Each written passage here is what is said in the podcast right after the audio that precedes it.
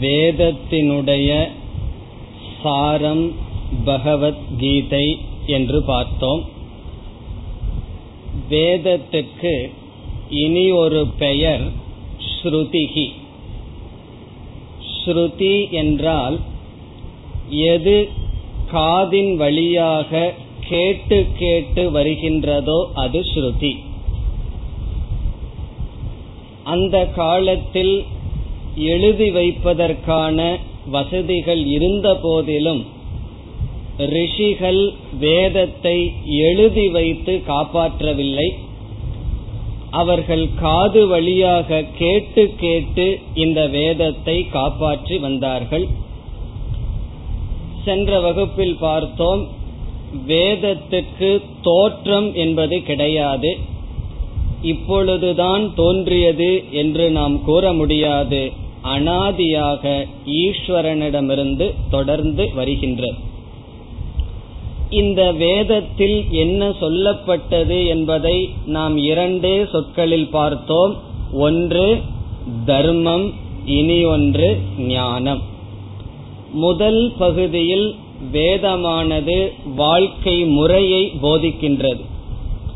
மனிதனாக இருக்கின்றவன் இப்படித்தான் வாழ வேண்டும் என்கின்ற நெறியை போதிக்கின்றது அதை தர்மக என்று சொல்கின்றோம் அல்லது பிரவருத்தி லட்சணக என்று கூறப்படுகின்றது.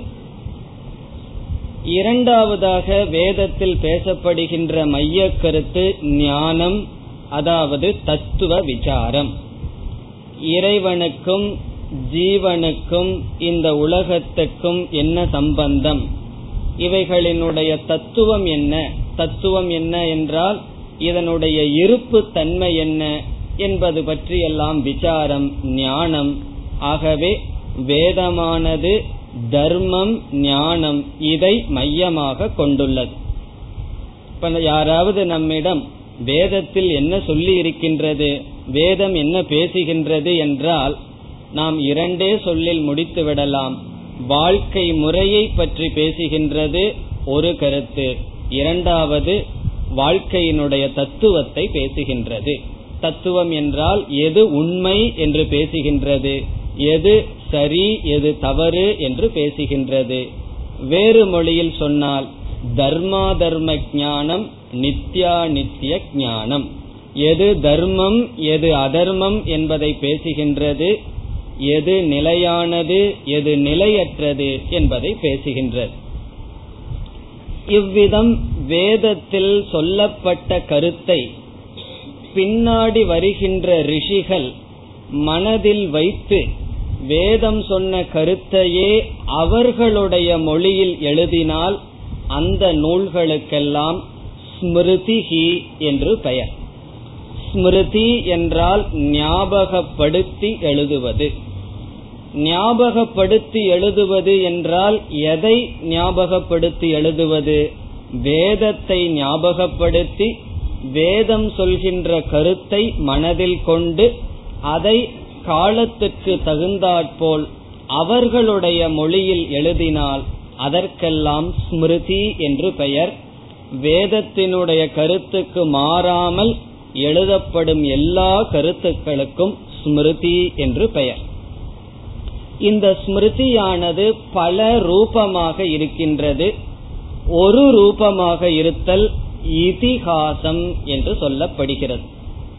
இதிகாசம் என்றால் அந்த சொல்லினுடைய பொருள் இதிஹ ஆச இதிகாசம். இதி என்றால் இவ்விதம். இதி என்றால் இந்த மாதிரி. ஹ என்றால் நிச்சயமாக. ஆச என்றால் நடந்தது. இவ்விதம் நடந்தது என்பது பொருள். இதிகாசம் என்றால் இவ்விதம் நடந்தது. அப்படி நம்முடைய சம்பிரதாயத்தில் இரண்டு இதிகாசங்கள் இருக்கின்றன. உங்களுக்கெல்லாம் தெரிந்திருக்கும். ஒன்று ராமாயணம் இனி ஒன்று மகாபாரதம். ராமாயணம் என்பது ஒரு இதிகாசம் மகாபாரதம் என்பது இனி ஒரு இதிகாசம். இதிகாசம் என்று சொல்வதிலிருந்து ராமாயணமும் மகாபாரதமும் நடந்ததா அல்லது முனிவனுடைய கற்பனை கதையா என்ற கேள்விக்கு பதில் வருகின்றது இது கற்பனை கதை அல்ல இதிகாசம் என்றாலே இதிக ஆச இவ்விதம் நடந்தது. ராமாயணம் என்றால் அயனம் என்றால் மார்க்கம் ராமாயணம் என்றால் ராமருடைய மார்க்கம். ராமருடைய மார்க்கம் என்ன? அந்த ராமாயணத்தில் அவருடைய மார்க்கம் தர்மம். ஆகவே முக்கியமாக தர்மத்தை அது போதிக்கின்றது ராமாயணம்.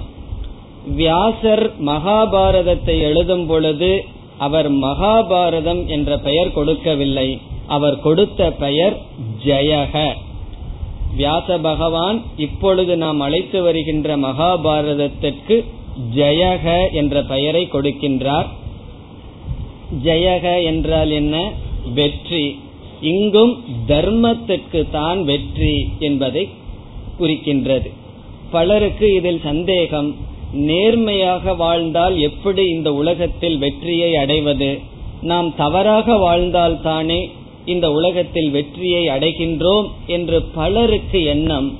ஆகவே புராணம் அல்லது இதிகாசம் ஸ்மிருதியானது என்ன நமக்கு காட்ட வேண்டும்? நேர்மையாக வாழ்ந்தால்தான் உண்மையான வெற்றி என்பதை காட்டுவதற்கு ஜெயக என்ற பெயரில் எழுதப்பட்டது. இந்த இதிகாசங்களில் இந்த இதிகாசத்தை எழுதிய வால்மீகிக்கும் அல்லது வியாச பகவானுக்கும் சில கற்பனை திறன்களை வெளிப்படுத்துவதற்கு அனுமதி உண்டு. இவ்விதம் நடந்தது என்றால் இதிகாசத்தில் சொல்லியபடி எல்லாமே நடந்திருக்க வேண்டிய அவசியமில்லை. அதை எழுதும் பொழுது கவிஞர்களுக்கு சில கற்பனைகளை சேர்த்து எழுதுவதற்கும் அனுமதி உண்டு. ராவணனுக்கு பத்து தலை என்றால் உண்மையாலுமே பத்து தலை இருந்ததா என்ற கேள்விக்கு இடமில்லை. பிறகு பீமன் வந்து யானைய தூக்கி மேல எரிஞ்சா அது கீழே வராமையே சுத்திட்டு இருக்குன்னு எழுதுறார். இது நிஜமாலுமே சம்பவிக்குமா என்ற கேள்விக்கு இடமில்லை. சில மிகைப்படுத்தி எழுதுவதற்கு கவிஞர்களுக்கு அனுமதி உண்டு. அதை நாம் படித்துவிட்டு இவைகளெல்லாம் நடக்கவில்லை என்ற முடிவுக்கு நாம் வரக்கூடாது. வேதாந்தத்துக்கு வந்த பிறகு அது நடக்குதா இல்லையா என்பதில் நமக்கு அக்கறையே கிடையாது. உண்மையிலேயே ராமாயண ராமாயணம் மகாபாரதம்ங்கிறது கற்பனை கதையாக இருக்கட்டும். ஆனால் இன்னைக்கும் துரியோதனனை போல் ஆளுக சகுனிய போல மனிதர்கள் தர்மரை போல மனிதர்கள் இருந்து கொண்டுதான் இருப்பார்கள். ஆகவே அந்த இதிகாசத்தில் பாத்திரமாக படைக்கப்பட்ட குணங்களை உடைய மனிதர்கள் எல்லா காலத்திலும் இருந்து கொண்டுதான் இருப்பார்கள். இந்த இதிகாசத்தினுடைய நோக்கம் என்ன? ஸ்மிருதி ஸ்மிருதி என்றால் வேதத்தில் சொன்னதை மனதில் வைத்து சொல்வது. இந்த இதிகாசமும் ஸ்மிருதி தான். இதிகாசத்தினுடைய நோக்கம் வேதத்தினுடைய கருத்தை விளக்குதல். ஆகவே தர்மத்தையும் ஞானத்தையும் எடுத்து விளக்குவதுதான் இதிகாசத்தினுடைய நோக்கமே தவிர அது எப்படி இவ்வளவு நடந்திருக்க முடியும் என்கின்ற கேள்விக்கெல்லாம் நமக்கு பதில் அவசியம் கிடையாது. அது நடந்ததோ இல்லையோ? ஆனால் இதிகாசம் என்றால் நடந்தது என்று பொருள். இனி இதிகாசத்தை தொடர்ந்து மூன்றாவது வருவது புராணம் என்று நம்முடைய சம்பிரதாயத்தில் இருந்து வருகின்றது. பதினெட்டு புராணங்கள் இருக்கின்றது. புராணம் என்ற சொல்லினுடைய பொருள் புறா என்றால் முன் பழையது. நவம் என்றால் புதியது. இந்த சொல்லிலேயே இரண்டு இருக்கின்றது. பழையது புதியது என்று இருக்கின்றது. இதனுடைய பொருள் என்ன? புறா அபி நவம். அது பழையதாக இருந்தாலும் அது என்றும் புதியதாகவே இருக்கின்றது. இப்ப ராமாயணம் மகாபாரதம் எவ்வளவு பழையதாக இருந்தாலும் இன்னைக்கு நம்ம கேட்டுட்டு இருக்கிறோம். இந்த உலகத்தில் பிரளயம் வரும் வரை அந்த கதையை கேட்டுட்டே இருக்கலாம். ஒரு காலத்துல நல்ல ஹிட் மூவியா ஒரு சினிமா வந்ததுன்னு வச்சுக்கோ அது எவ்வளவு நாளைக்கு ஓடும்? அது கொஞ்ச நாள் தான் ஓடும். அதுக்கப்புறம் அது ஹிட் வேற விதத்துல அது ஹிட் ஆகி பேசாம இருந்துரும். ஆனால் மகாபாரதத்தையும் ராமாயணத்தையும் ஏழு வயசுல கேட்க ஆரம்பிச்சா எழுபது வயசு வரைக்கும் கேட்டுட்டு இருக்கலாம். ஒவ்வொரு வயதில் கேட்க கேட்க நமக்கு அதனுடைய பொருள் அதிகமாக புரிந்து கொண்டே வரும். ஆகவே புறா அபி நவம் என்றால் அது பழையதாக இருந்தாலும் அதில் சொன்ன தத்துவங்கள் என்றுமே நவம் புதியதாகவே இருக்கும். அதாவது நிராகரிக்கப்படாதது. அதில் பேசப்படுகின்ற கருத்தை நெகேட் பண்ண முடியாது நிராகரிக்க முடியாது. என்றுமே அவைகள் உயிருடன் இருந்து கொண்டே இருக்கும். இந்த புராணம் என்பது கற்பனை கதையாகவும் கூட இருக்கலாம் அவைகள் நிஜமாகவே நடந்திருக்க வேண்டிய அவசியம் கிடையாது. ஆனால் இதிகாசம் என்பது நடந்த சம்பவத்தை கவிஞர்கள் எழுதினார்கள் வால்மீகியும் வியாச பகவானும். இவ்விதம் ஸ்மிருதி என்று சொன்னால் இதிகாசம் ஸ்மிருதிதான் புராணங்கள் ஸ்மிருதிதான். அதுபோக மனுஸ்மிருதி யாக்ஞவல்கிய ஸ்மிருதி இவ்விதம் விதவிதமான ஸ்மிருதிகள் நம்மிடம் இருக்கின்றது. ஸ்மிருதிகள் என்றால் வேதத்தை விளக்க வருகின்ற நூல்கள் நம்மிடம் இருக்கின்றது. இப்பொழுது நாம் இதிகாசத்தில் இருக்கின்ற அந்த இதிகாசத்திலேயே மகாபாரதத்தில் மத்தியில் அமைந்துள்ள பகவத்கீதைக்கு விளக்கத்தை ஆரம்பிக்க இருக்கின்றோம். கதையெல்லாம் நமக்கு தெரியும். அதுவும் குறிப்பா டிவி வந்ததுக்கு அப்புறம் எத்தனையோ கெட்டது இருந்தாலும் சில நல்லது இருக்கே. இந்த மகாபாரதம் பகவத்கீதை எல்லாத்துக்கும் ஏன் பிரசித்தமாச்சுன்னா ஏதோ ஒரு விதத்துல அந்த படத்துல வர்றதுனால எல்லாருக்கும் தெரியும். அந்த கதையும் நமக்கு தெரியும். அர்ஜுனன் போர்க்களத்துக்கு வந்து நிற்க அவன் மனதில் ஒரு சோகத்தை அனுபவிக்கின்றான். அதெல்லாம் நாம முதலாவது அத்தியாயத்திலேயே பார்ப்போம். அப்பொழுது பகவான் கிருஷ்ணர் அர்ஜுனனுக்கு உபதேசம் செய்கின்ற தத்துவம் தான் பகவத்கீதை. இதை பற்றி அதிகமான விளக்கத்தை முதலாவது அத்தியாயத்திலேயே பார்க்க இருக்கின்றோம். காரணம் முதலாவது அத்தியாயமே கதையுடன் தான் துவங்குகின்றது. அந்த முதலாவது அத்தியாயத்தில் ஆரம்பிப்போம். இப்பொழுது நாம் இந்த பகவத்கீதைக்கு மதுசூதன சரஸ்வதி என்கின்ற ஆச்சாரியர் தியான ஸ்லோகம் எழுதியிருக்கின்றார். அதைத்தான் ஒவ்வொரு வகுப்பினுடைய முதலிலும் படித்து வருகின்றோம். அதனுடைய பொருளை பார்ப்போம். இந்த பொருளை பார்த்துவிட்டு பிறகு நேராக நாம் பகவத்கீதைக்குள் செல்லலாம் முதல் ஸ்லோகத்தை நாம் சேர்ந்து படிக்கலாம் முதல் நான்கு வரி மட்டும் பார்த்தாய प्रतिबोधिताम् भगवता नारायणेन स्वयम् व्यासेन ्रथितां पुराणमुनिनां मध्ये महाभारतम्। अद्वैतामृतवर्षिणीं भगवतीम् अष्टादशाध्यायिनीम् अम्ब्वा मनुसन्तधामि भगवद्गीते भग भवद्वेषिणी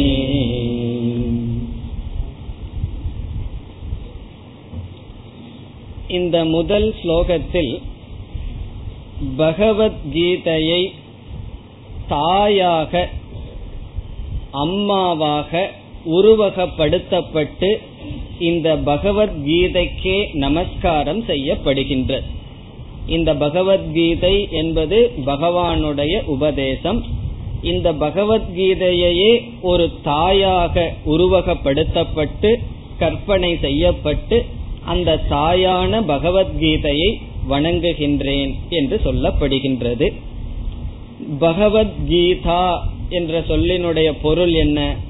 பகவத் என்றால் பகவதக கீதா அல்லது பகவதா கீதம். பகவத் என்றால் பகவான் இறைவன். அந்த பகவத் பகவானுடைய கீதா என்றால் இலக்கணப்படி பாடல் இங்கு உபதேசம் என்று பொருள்.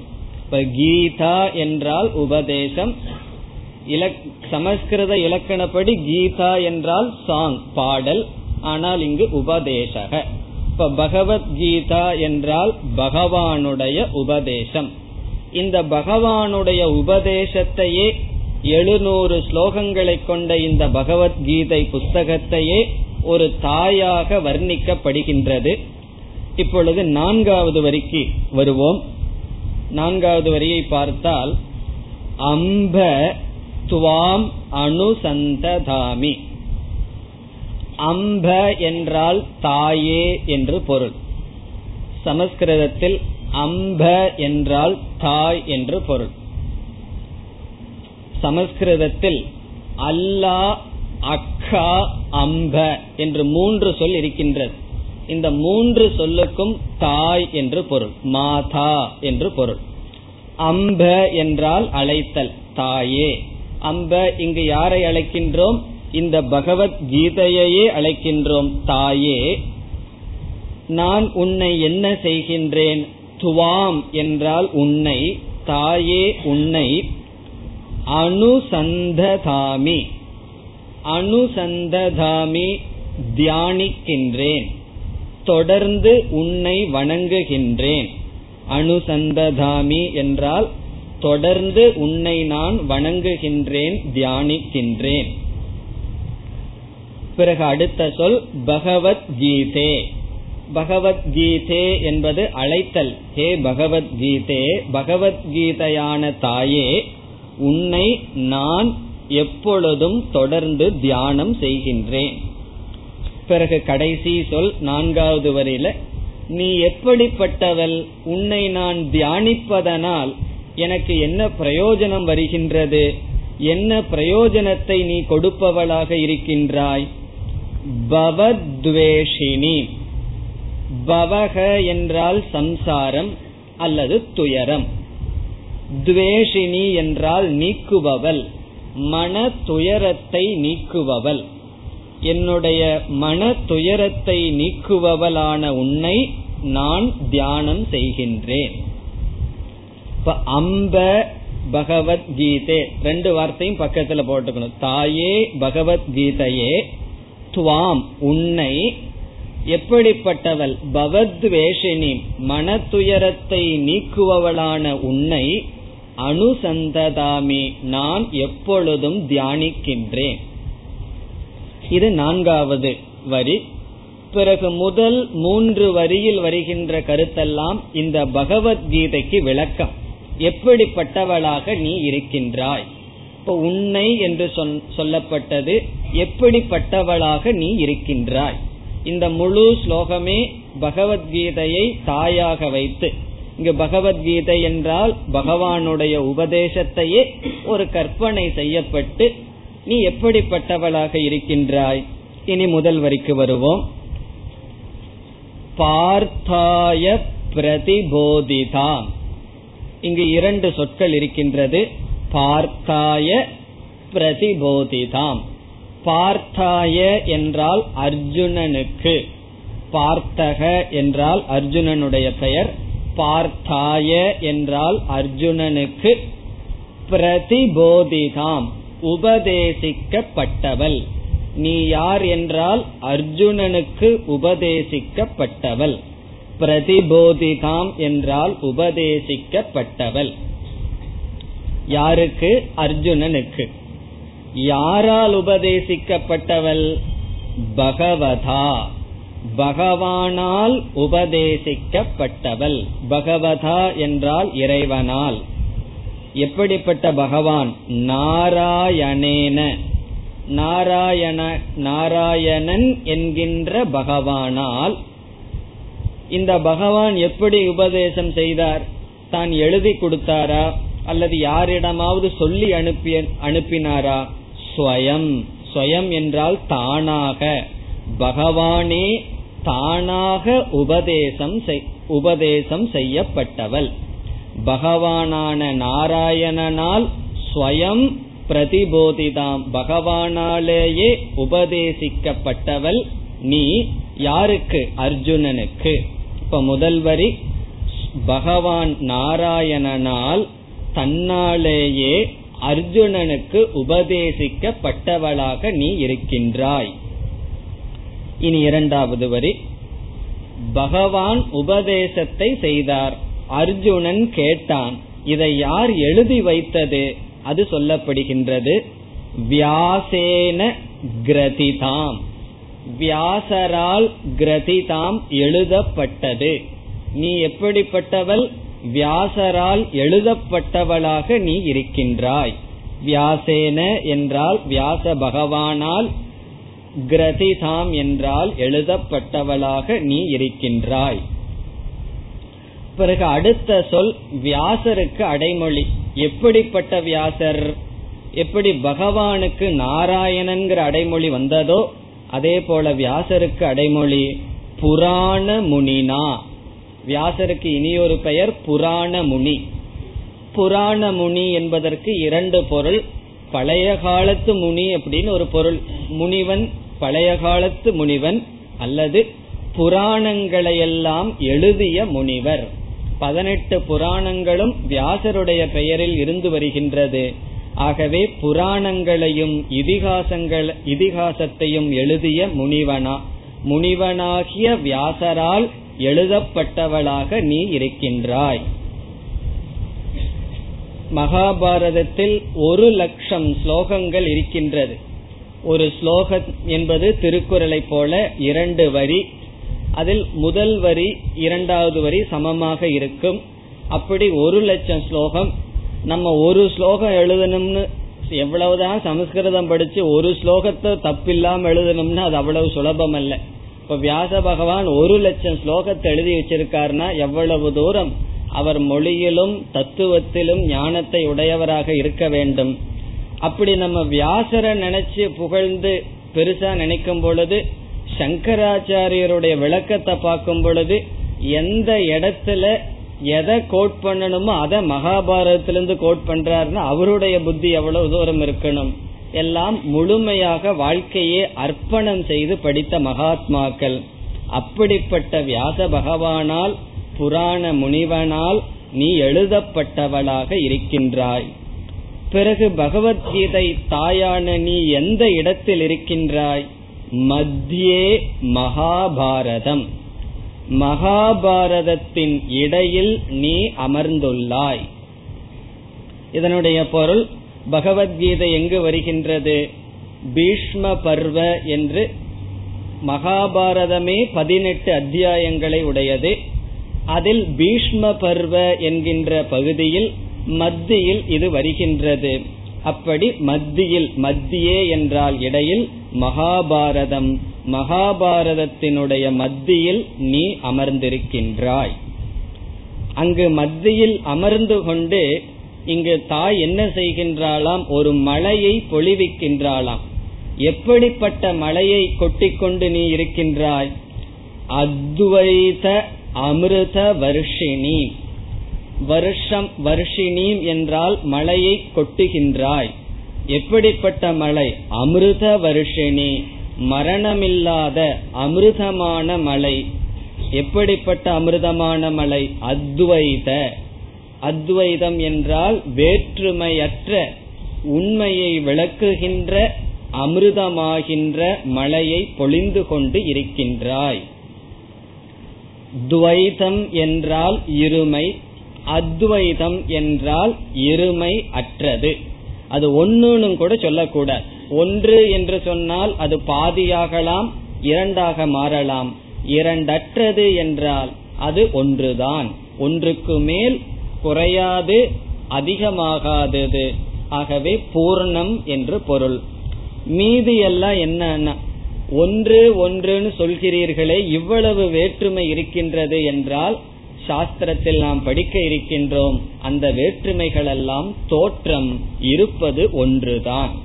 அத்வைத அமிர்த வர்ஷினி அடுத்த சொல் பகவதி. பகவதி என்றாலும் தாயே. எப்படி பகவான் சொல்றமோ அதே போல ஸ்ரீலிங்கத்தில் பகவதி தாயே. அப்படிப்பட்ட தாயான உன்னை.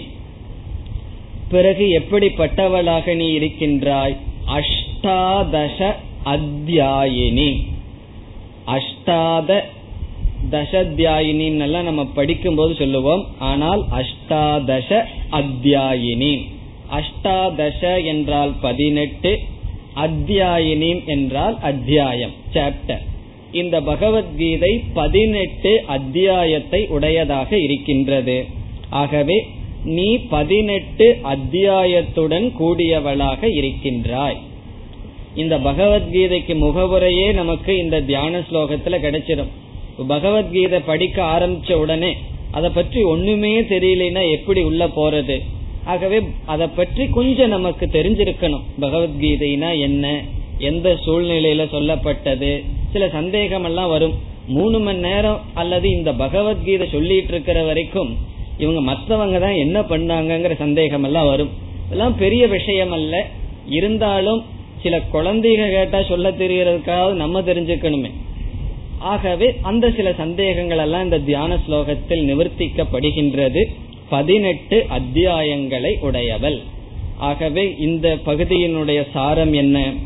அர்ஜுனனுக்கு உபதேசிக்கப்பட்டவள் சாக்ஷாத் நாராயணன் என்கின்ற இறைவனால் உபதேசிக்கப்பட்டவள் புராண முனியான வியாசனா வியாச பகவானால் எழுதப்பட்டவள் மகாபாரதத்தினுடைய மத்தியில் இருப்பவள் அத்வைதம் என்கின்ற அமிர்தத்தை பொழிகின்றவள் தாயானவள் பதினெட்டு அத்தியாயங்களை உடையவள் சம்சார துயரத்தை நீக்குபவள் இப்படிப்பட்ட பகவத்கீதா தாயே உன்னை நான் வணங்குகின்றேன் உன்னை நான் பணிகின்றேன் உன்னிடம் என்னுடைய நமஸ்காரத்தை செய்கின்றேன். இது ரொம்ப முக்கியம். பணிவு அப்படிங்கிற மனநிலை இல்லாம சாஸ்திரத்துக்குள்ள போனோம் அப்படின்னா அந்த குரு கிட்ட இருந்து எவ்வளவு வேகத்துல சப்தம் வருதோ அதே வேகத்துல திரும்பி அவர்கிட்டயே போயிடும் அது நமக்கு உள்ள போகாது. காரணம் என்ன? இந்த அகங்காரம்ங்கிறது இருக்கே அது அவ்வளவு சுலபமா மற்றவர்களிடம் நம்ம காதை கொடுத்துறார். நான் தான் படிச்சிருக்கிறேனே இனி ஒருத்தர் வந்து எதற்கு சொல்லணும்? என்று நம்முடைய அகங்காரத்துக்கு அவ்வளவு சக்தி. அதனாலதான் அந்த கதையிலையும் கூட பார்க்கலாம். மூணடி அளந்தார் அப்படின்னு நம்ம படிக்கிறோம் வாமனர் அவர் முதல் அடியில எதை அளந்தாராம்? இந்த பிரபஞ்சத்தையே அளந்துட்டாராம். இரண்டாவது அடியில எதை அளந்தார்? மேல் லோகத்தை அளந்தாராம். மூணாவது அடிக்கு இடம் இல்லைன்னு சொன்னார். அது எப்படி? கடைசியில நம்ம கதையில என்ன பாக்குறோம் அவர் தலையில வச்சாருன்னு பாக்குறோம் இவர் முதலடி அளக்கும் போதே அவர் தலையும் இந்த உலகத்துக்குள்ளதான் இருக்கு. அவருடைய தலை வந்து இந்த உலகத்தை விட பெருசா என்ன? ஆகவே முதலாவது அடி அளக்கும் பொழுதே அவருடைய தலையும் இருக்கும் பொழுது பிறகு எதற்கு மூணாவது அடி அவர் தலையில வச்சாருன்னு சொன்னா இந்த உலகம் மேல் உலகம் இந்த ரெண்டை விட பெரியது என்னன்னா அந்த அரசனிடம் நான் கொடுக்கின்றேன் என்கின்ற அகங்காரம் இருந்தது. இப்ப அந்த அகங்காரம் இந்த லோகத்தை விட மேல் லோகத்தை விட பெருசு. பகவான் என்ன வாங்கினாரா? அந்த அகங்காரத்தை எனக்கு கொடு. அதையை நான் அளக்க வேண்டும் அளந்தார். ஆகவே இந்த பக்தியினால் வணக்கத்தினால் நம்முடைய அகங்காரமானது செல்கின்றது. நான் இந்த பகவத்கீதை படிக்க வரும்பொழுது என்னுடைய மனசுல என்னென்னலாம் நினைச்சிட்டு இருந்தனோ அல்லது என்னென்னலாம் நான் தத்துவங்கள் அல்லது பகவத்கீதை உபதேசிக்கின்றது என்று நினைத்துள்ளோனோ அதையெல்லாம் விட்டுவிட்டு திறந்த மனதுடன் உன்னை நான் நமஸ்கரிக்கின்றேன். இப்ப நானாக ஏற்படுத்தி வச்சிருக்கிற கன்க்ளூஷனை எல்லாம் தியாகம் பண்ணிட்டு நீ என்ன சொல்கின்றாயோ அல்லது பகவான் என்ன சொல்கின்றாரோ அதை நான் அப்படியே ஏற்றுக்கொள்கின்றேன் என்கின்ற பாவனையானது இந்த பிரார்த்தனையிலிருந்து நமக்கு வர வேண்டும் இனி இரண்டாவது ஸ்லோகத்திற்கு செல்வோம் சேர்ந்து படிப்போம் नमोऽस्तु ते व्यासविशालबुद्धे पुल्लारविन्धायतपत्रनेत्र येन त्वया भारततैलपूर्णः प्रज्वालितो ज्ञानमयप्रदीपः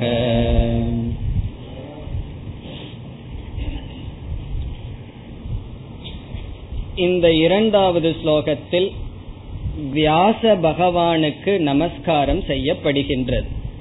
இங்கு ஆசிரியர் வியாச பகவானை நமஸ்காரம் செய்கின்றார். இந்த முழு ஸ்லோகமுமே வியாச பகவானுடைய நமஸ்காரம். அவருக்கு நமஸ்காரத்தை செய்யறார் முதல்ல பகவத்கீதைக்கு நமஸ்காரத்தை செஞ்சார். பிறகு இந்த பகவத்கீதையை எழுதி வைத்த வியாச பகவானுக்கு நமஸ்காரம் செய்யப்படுகின்றது. நமோஸ்துதே வியாசாய நமோஸ்துதே வியாச வியாச என்றால் நாம் அழைப்பது வியாச வியாச பகவானே। தே என்றால் துப்பியம் உங்களுக்கு நமக அஸ்து। எங்களுடைய நமஸ்காரம் இருக்கட்டும். இதையெல்லாம் யார் செய்வது? படிக்கின்ற மாணவர்கள் செய்கிறார்கள். இந்த பகவத்கீதையை படிக்க ஆரம்பிக்கின்ற மாணவன் முதலில் பகவத்கீதைக்கு நமஸ்காரம் செய்து பிறகு வியாசருக்கு செய்கின்றான். எங்களுடைய நமஸ்காரம் இருக்கட்டும். வியாச பகவானை வர்ணிக்கின்றார் விஷால புத்தே. இதுவும் அழைத்தல். வியாசரை கூப்பு சொல்றார் ஹே விஷால புத்தே. புத்தி என்றால் அறிவு விஷாலம் என்றால் பரந்த. விரிந்த பரந்த ஆழ்ந்த அறிவை உடையவரே. இதெல்லாம் நம்ம எப்போ புரியும்னா பகவத்கீதை படிக்க படிக்க மகாபாரதத்திலிருந்து சில ஸ்லோகங்களை படிக்க படிக்கத்தான் வியாசருடைய எவ்வளவு தூரம் விஷால புத்தி அவருக்கு இருக்கின்றது என்பதை நாம் உணர முடியும். இதுக்குள்ள போக போகத்தான் இதை நம்ம அப்ரிஷியேட் பண்ண முடியும். ஏதோ நம்ம டிவியில கதை பார்த்துட்டு பொம்மை பார்த்துட்டு போனா நல்லா இருக்குதுங்கிறதோட விட்டுருவோம். நேரடியாக ஸ்லோகத்திற்குள் செல்லும் பொழுது அவர்களுடைய புத்தியை நாம் உணர முடியும். விஷால புத்தே. விஷால என்றால் மிகவும் விரிந்த தெளிந்த ஆழ்ந்த புத்தியை உடையவரே. இனி அடுத்த சொல். இதை எழுதின மதுசூதன சரஸ்வதிங்கிறவர் கவிநயம் உடையவர். ஆகவே அவருடைய கவிதையை காமிக்கிறார். வியாச பகவானுடைய கண்ணை வர்ணிக்கிறார். ஆகவே இது வெறும் கவிதை தான் அவருக்கு எப்படிப்பட்ட கண் இருக்கின்றதாம்? புல்லார விந்தாயத பத்ர நேத்ர. ஒரு பெரிய சொல் சுருக்கம் என்ன? மிகவும் அழகான கண்களை உடையவர். புல்லம் புல்ல என்றால் விரிந்த என்று பொருள். விரிந்த என்பதற்கு புல்ல. அரவிந்த என்றால் தாமரை. இப்ப புல்லாரவிந்த என்றால் என்ன? விரிந்த தாமரை. புல்ல என்றால் விரிந்த நன்கு மலர்ந்த அரவிந்த என்றால் தாமரை புல்லாரவிந்த என்றால் நன்கு மலர்ந்த புல்லாரவிந்த ஆயத என்றால் மிகவும் பெரிதான ஆயத என்றால் லாங் லார்ஜ் மிகவும் பெரிதான பத்ர என்றால் இலை நேத்ர என்றால் கண்கள் நேத்ர என்றால் கண்கள் பத்ர பத்ரம் என்றால் இலை ஆயதம் என்றால் விரிந்த புல்லாரவிந்த என்றால் நன்கு மலர்ந்த தாமரை. இப்ப இதையெல்லாம் சேர்த்துனா என்ன அர்த்தம் நமக்கு கிடைக்குது? மலர்ந்த பெரிய தாமரை இதழ் போன்ற கண்ணை உடையவரே. அதுதான் இதனுடைய பொருள். மலர்ந்த பெரிய தாமரை இதழ் போன்ற கண்ணை உடையவரே வியாச பகவானே பிறகு இரண்டாவது வரைக்கு வருவோம். இவர் என்ன காரியம் பண்ணார்? இப்படி எல்லாம் நம்ம போய் வியாசரை புகழ்றதுக்கு இவர் ஒரு தீபத்தை ஏற்றி வச்சாராம். எப்படிப்பட்ட தீபம்? ஞானம் என்கின்ற தீபத்தை ஏற்றி வைத்தார். அந்த ஞானம்ங்கிற தீபத்தை ஏற்றி வைப்பதற்கு அவர் எண்ணெயாக பயன்படுத்தியது மகாபாரதம். ஆகவே இங்கு உவமை எக்ஸாம்பிள் எப்படி வருகின்றது? மகாபாரதத்தை எண்ணெய்க்கு ஆயில் எண்ணெய்க்கு உதாரணமாக சொல்லி அந்த மகாபாரதம் என்கின்ற எண்ணெயின் மூலமாக ஞானம் என்கின்ற தீபத்தை ஏற்றி வைத்தவர் என்று சொல்லப்படுகின்றது. இந்த மகாபாரதத்திலேயே ரத்தனத்தை போல இருப்பது என்ன? பகவத்கீதை தான். எல்லா இதிகாசத்தை காட்டிலும் அல்லது புராணங்களை காட்டிலும் மகாபாரதத்திற்கு தனி இடம் வருவதற்கு காரணம் இந்த பகவத்கீதை. ஆகவே ஞான தீபத்தை நீங்கள் ஏற்றி வைத்தீர்கள் என்று சொல்லப்படுகின்றது. ஏன துவயா. ஏன என்றால் எப்படிப்பட்ட துவயா உங்களால் எப்படிப்பட்ட உங்களால் அதாவது உங்களால் பாரத தைல பூர்ணக. பாரத என்றால் மகாபாரத தைலம் என்றால் எண்ணெய் பூர்ணக என்றால் நிறைவாக. மகாபாரதம் என்கின்ற எண்ணெயில் எண்ணெயின் மூலமாக எண்ணெயை வைத்து பிரஜ்வாலிதக பிரஜ்வாலிதக ஏற்றி வைக்கப்பட்டது. என்னவா? பிரதீபக. பிரதீபக என்றால் தீபம். பிரங்கிற வார்த்தை மிக கெட்டு போகாத நல்ல தீபமானது ஏற்றுவிக்கப்பட்டது. அது எப்படிப்பட்ட தீபமா? ஞானமய பிரதீபக. ஞானமயமான ஞான சொரூபமான தீபமானது உங்களால் ஏற்றி வைக்கப்பட்டது. இப்படிப்பட்ட உங்களுக்கு எங்களுடைய நமஸ்காரம். அதுதான் இதனுடைய சாரம். ஞானமயமான தீபமானது உங்களால் ஏற்றுவிக்கப்பட்டது அந்த தீபம் எரியணும்னு சொன்னா சும்மா எரியாதே அதற்கு எண்ணெயாக இருப்பது மகாபாரதம் ஆகவே மகாபாரதத்தை கருவியாக பயன்படுத்தி பகவத்கீதை என்கின்ற ஞான தீபத்தை நீங்கள் ஏற்றி வைத்தீர்கள் மூன்றாவது ஸ்லோகம் प्रपन्नपारिजाताय स्तोत्रवेत्रैकपाणये ज्ञानमुद्राय कृष्णाय गीतामृतदुहे नमः இந்த மூன்றாவது ஸ்லோகத்தில் கிருஷ்ணருக்கு நமஸ்காரம் செய்யப்படுகின்றது இது கிருஷ்ணருக்கு செய்கின்ற நமஸ்காரம் எதற்கு பகவான் கிருஷ்ணருக்கு நமஸ்காரம் செய்கின்றோம்? அவர்தானே பகவத்கீதையை உபதேசம் செய்தது. வியாசர் எழுதினார் பகவான் கிருஷ்ணர் உபதேசம் செய்தார். ஆகவே அந்த கிருஷ்ணருக்கு நமஸ்காரம் செய்யப்படுகின்றது. கடைசி சொல் பார்த்தா நமக. நமக நமஸ்காரம் அஸ்து. எங்களுடைய நமஸ்காரம் இருக்கட்டும். பிறகு மீதி சொல்லலாம் எப்படிப்பட்ட கிருஷ்ணர் என்று வர்ணனை. இப்படிப்பட்ட கிருஷ்ணருக்கு கிருஷ்ண பகவானுக்கு எங்களுடைய நமஸ்காரம் இருக்கட்டும். எப்படிப்பட்ட கிருஷ்ணராம்? பிரபன்ன பாரிஜாதாய. பாரிஜாதம் என்பதெல்லாம் நம்ம புராணத்துல கேள்விப்பட்டிருப்போம். பாரிஜாதம் என்கின்ற ஒரு மரமாம். அதெல்லாம் சொர்க்கத்தில் இருக்கு இங்க தேடி பார்த்தா கிடைக்காது. அங்க போய் கீழே நின்னோம் அப்படின்னா என்ன நினைக்கிறோமோ அது நமக்கு கிடைக்குமா?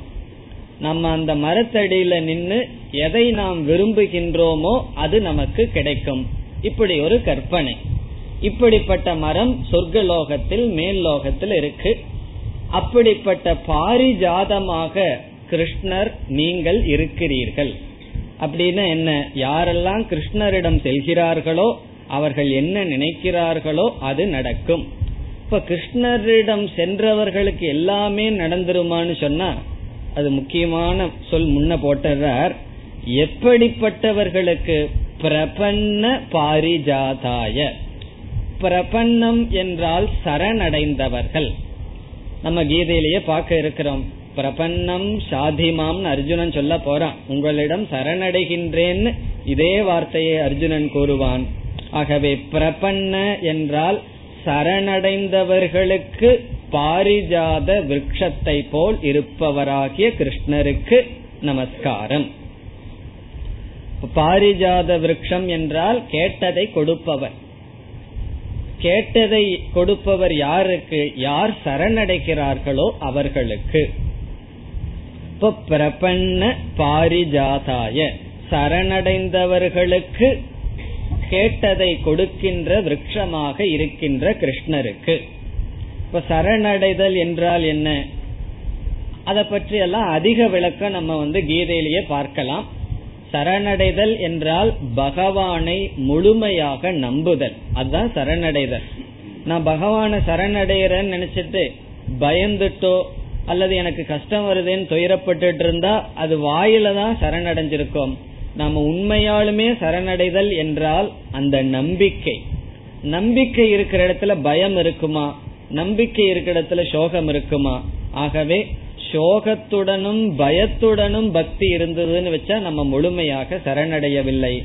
அப்படி முழுமையாக தன்னுடைய அகங்காரத்தை சரணடைந்த சரணடைந்தவர்களுக்கு அவர்களுக்கு எது தேவையோ எதை விரும்புகிறார்களோ அதை கொடுப்பவராகிய கிருஷ்ணர். இனி அடுத்த சொல்.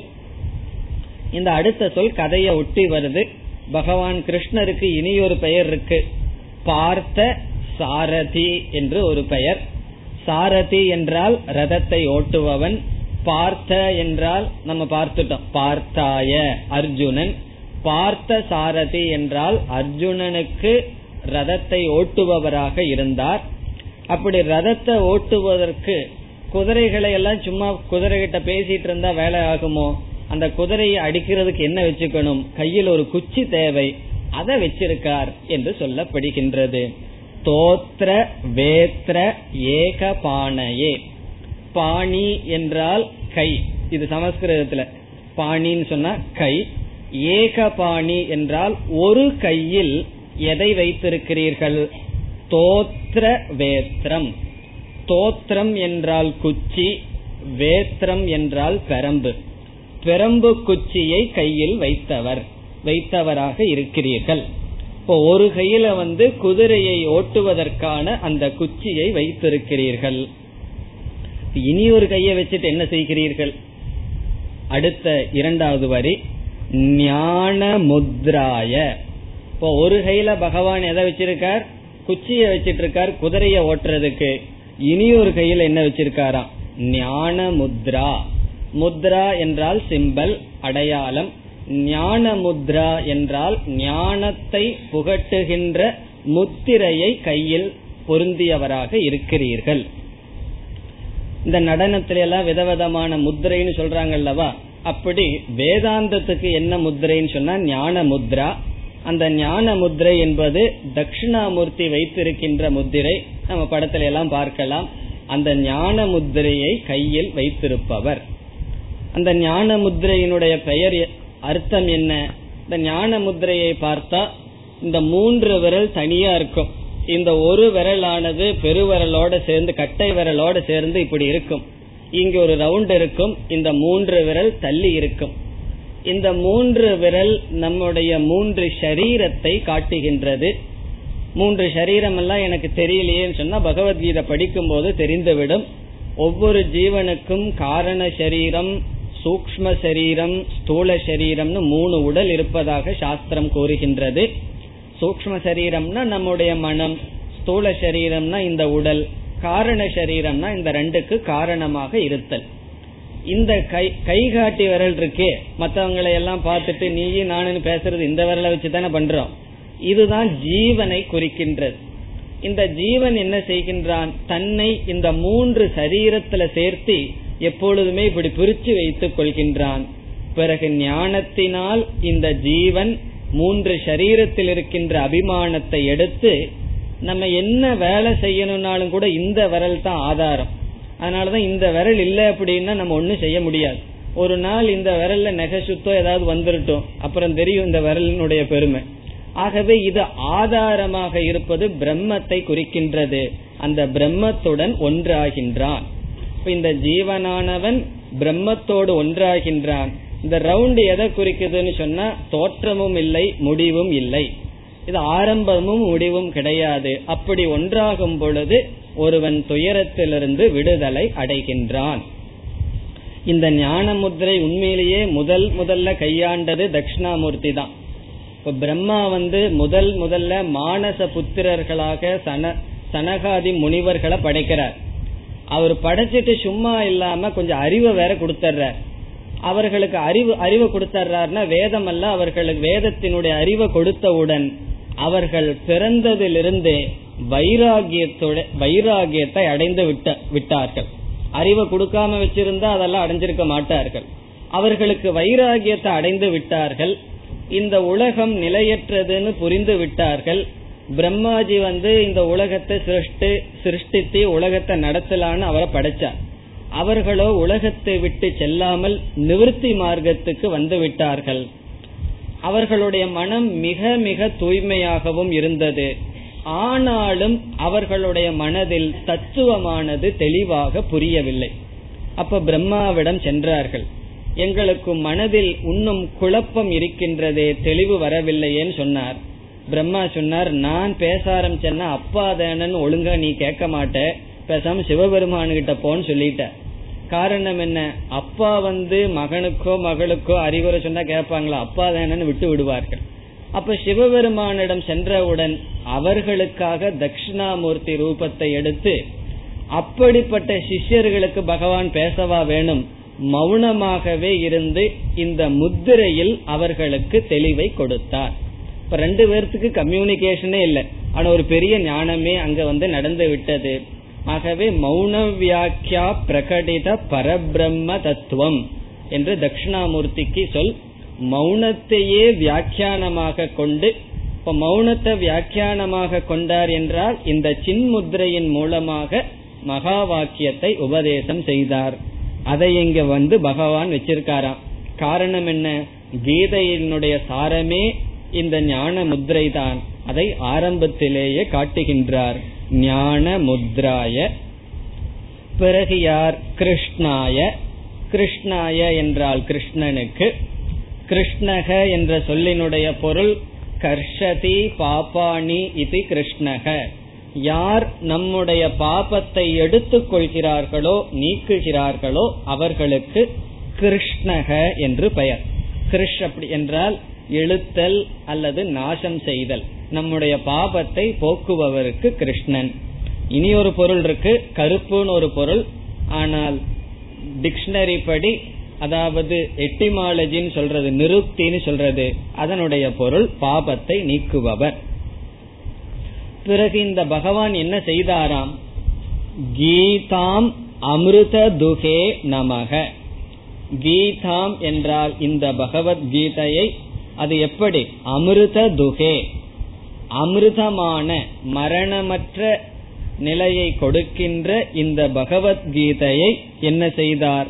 பகவத்கீதை என்ற பாலை கறந்தவர் பகவத்கீதை என்ற அமிர்தமான மரணமற்ற நிலையை கொடுக்கின்ற பாலை கறந்த இந்த பகவானுக்கு நமக எங்களுடைய நமஸ்காரம் இருக்கட்டும் இனி அடுத்த ஸ்லோகம் सर्वोपनिषदो गावहो दोग्धा गोपालनन्दनः पार्थो वत्स सुधीर्भोक्ता दुग्धम् गीतामृतम् महत्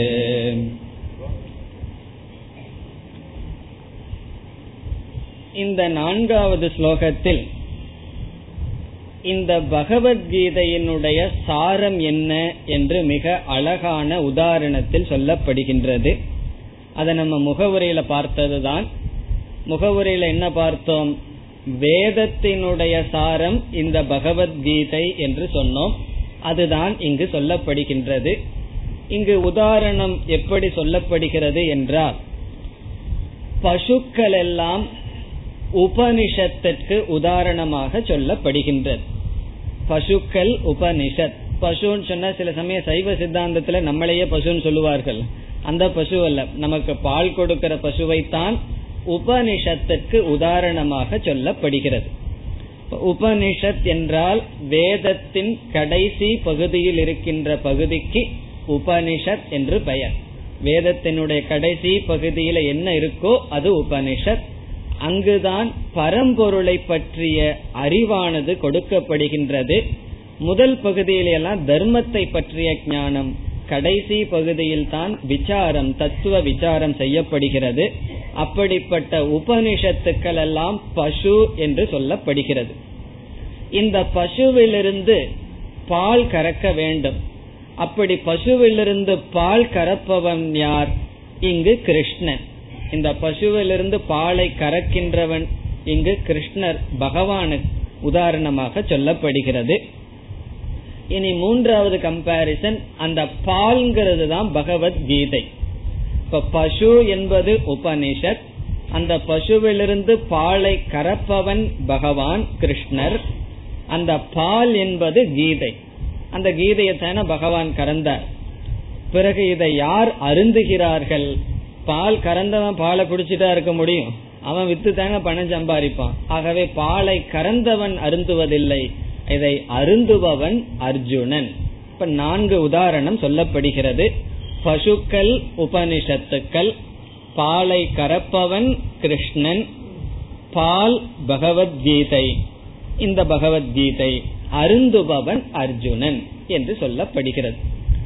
இதிலிருந்து ஆசிரியர் எதை நமக்கு காட்டுகின்றார்? இந்த பகவத்கீதை என்பது உபனிஷத்திலிருந்து வந்த ஒரு தத்துவம்.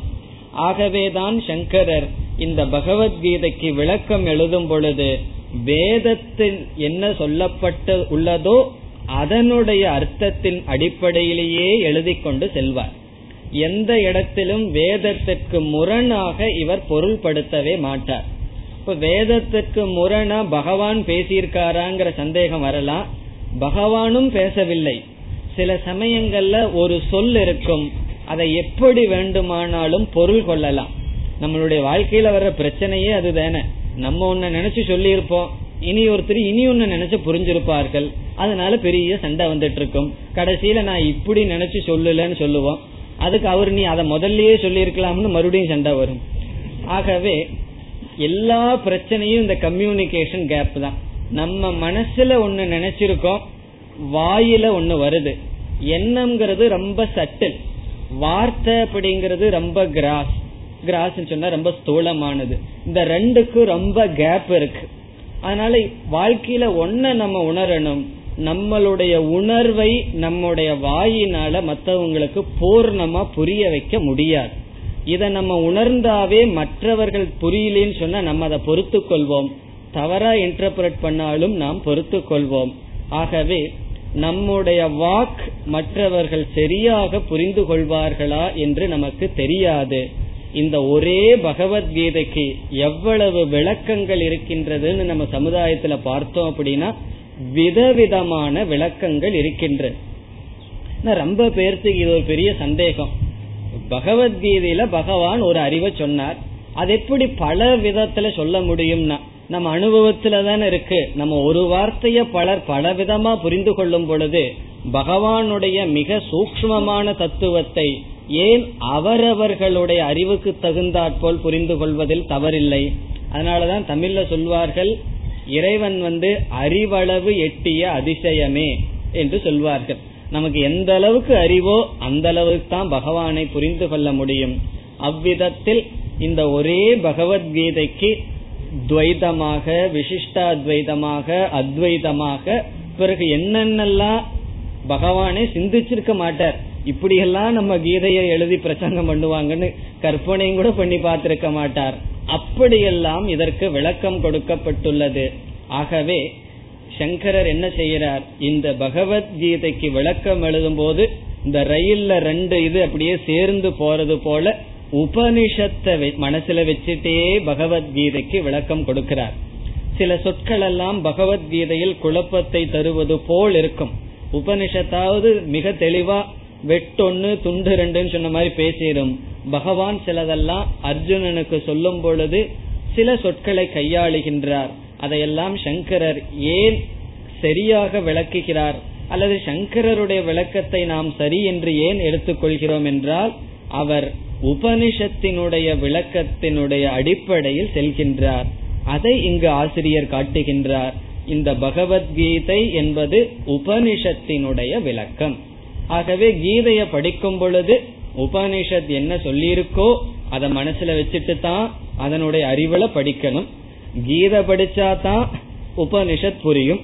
உபனிஷத்தினுடைய அறிவுல தான் கீதைய படிக்கணும்னு என்ன பண்ணணும்? கீதைய படிக்க கூடாது அப்ப என்ன பண்ணணும் கேட்க வேண்டும். இந்த கீதையை படிச்சோம்னா தான் இந்த பிரச்சனை. கீதையை நாம் கேட்டால் உபனிஷத்தும் படித்து கீதையும் படித்த சங்கரர் போன்ற ஆச்சாரியர்களுடைய கமெண்ட்ரி படி நம்ம இதை கேட்டோம்னா தான் முழு பகவத்கீதையினுடைய தாத்பரியத்தை நாம் புரிந்து கொள்ள முடியும். இப்பொழுது ஸ்லோகத்திற்குள் செல்லலாம். சர்வோ உபனிஷதோ காவக. சர்வா உபனிஷதக. எல்லா உபனிஷத்துக்களும் காவக. காவக என்றால் பசுக்கள். எல்லா உபனிஷத்தும் பசுக்கள். எதற்கு எல்லா உபனிஷத் என்று சொல்லப்படுகிறது? நான்கு வேதத்திலும் கடைசி பகுதியில் பல உபனிஷத் இருக்கின்றது. ஒரு குரு ஒரு சிஷ்யன் இவர்களுடைய சம்வாதம் ஒரு உபனிஷத். இப்படி பல உபனிஷத்துக்கள் இருக்கின்றது. ஆகவே எல்லா உபனிஷத்துக்களும் பசுக்கள். காவக என்றால் பசுக்கள். தோக்தா கோபால நந்தனக கோபால நந்தனக என்றால் பகவானுக்கு பெயர். கோபால நந்தனக கோ என்றால் பசு. பாலக என்றால் காப்பவன். பசுவை காப்பவன் கோபாலக. கோபால் கோபால் சில பேர் பேர் வச்சுக்கிறாங்க அல்லவா? பாலக என்றால் காப்பவன் கோ என்றால் பசு. நந்தனக என்றால் அவர்களுக்கு மகிழ்ச்சியை கொடுப்பவன். பசுவை காப்ப காக்கின்ற இடையர்களுக்கு மகிழ்ச்சியை கொடுப்பவர் யார்?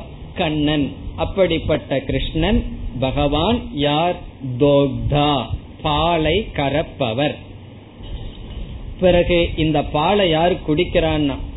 பார்த்தக பத்சக இரண்டாவது வரி வத்சக என்றால் கன்று கன்று குட்டி வத்சக யார்? பார்த்தக அர்ஜுனக. அர்ஜுனன் கன்று. கன்றுனா இந்த மாட்டினுடைய பாலை குடிப்பவன். இந்த பாலை வந்து எல்லார் நாளையும் குடிச்சிட முடியுமா? இப்ப துரியோதனனுக்கு போய் பகவான் கீதையை சொன்னார்னு வச்சுக்கோம் பகவானுக்கு என்ன ரெஸ்பான்ஸ் கிடைச்சிருக்கும்? அடிச்சுட்டு இருப்பான். காரணம் என்ன? அவங்கிட்ட போய் இதை சொல்ல முடியுமா? பீமங்கிட்ட சொன்னா உள்ள போகுமா? ஏன்னா அவன் துச்சாதனனை கொல்லணும்னு காத்துட்டு இருக்கிறான் ஆகவே எப்படிப்பட்டவனால் இந்த பால் பகவத்கீதை என்ற பாலை அருந்த முடியும்? அடுத்த சொல் சுதீஹி தூய்மையான புத்தியை உடையவன். ரொம்ப முக்கியமான சொல் சுதீகிங்கிறது அர்ஜுனனுக்கு அஜெக்டிவ் சுதீகி பார்த்தக. சுதீகி என்றால் தூய்மையான புத்தியை உடையவன். ஆரம்பத்துல அர்ஜுனனுக்கு தூய்மையான புத்தி இல்லை. அதனாலதான் முதலாவது அத்தியாயத்துல பகவானை நிறுத்த வச்சுட்டு அவன் பேசிட்டு இருக்கான். பிறகுதான் அவனுக்கு தூய்மையான புத்தி வருகின்றது. எப்பொழுது சரணடைகின்றானோ அப்பொழுது அவனுக்கு தூய்மையான புத்தி வருகின்றது.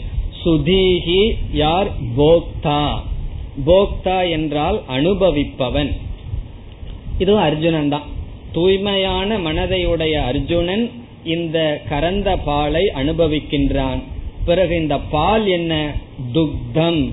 துக்தம் என்றால் பால் கீதாம் அமிர்தம்.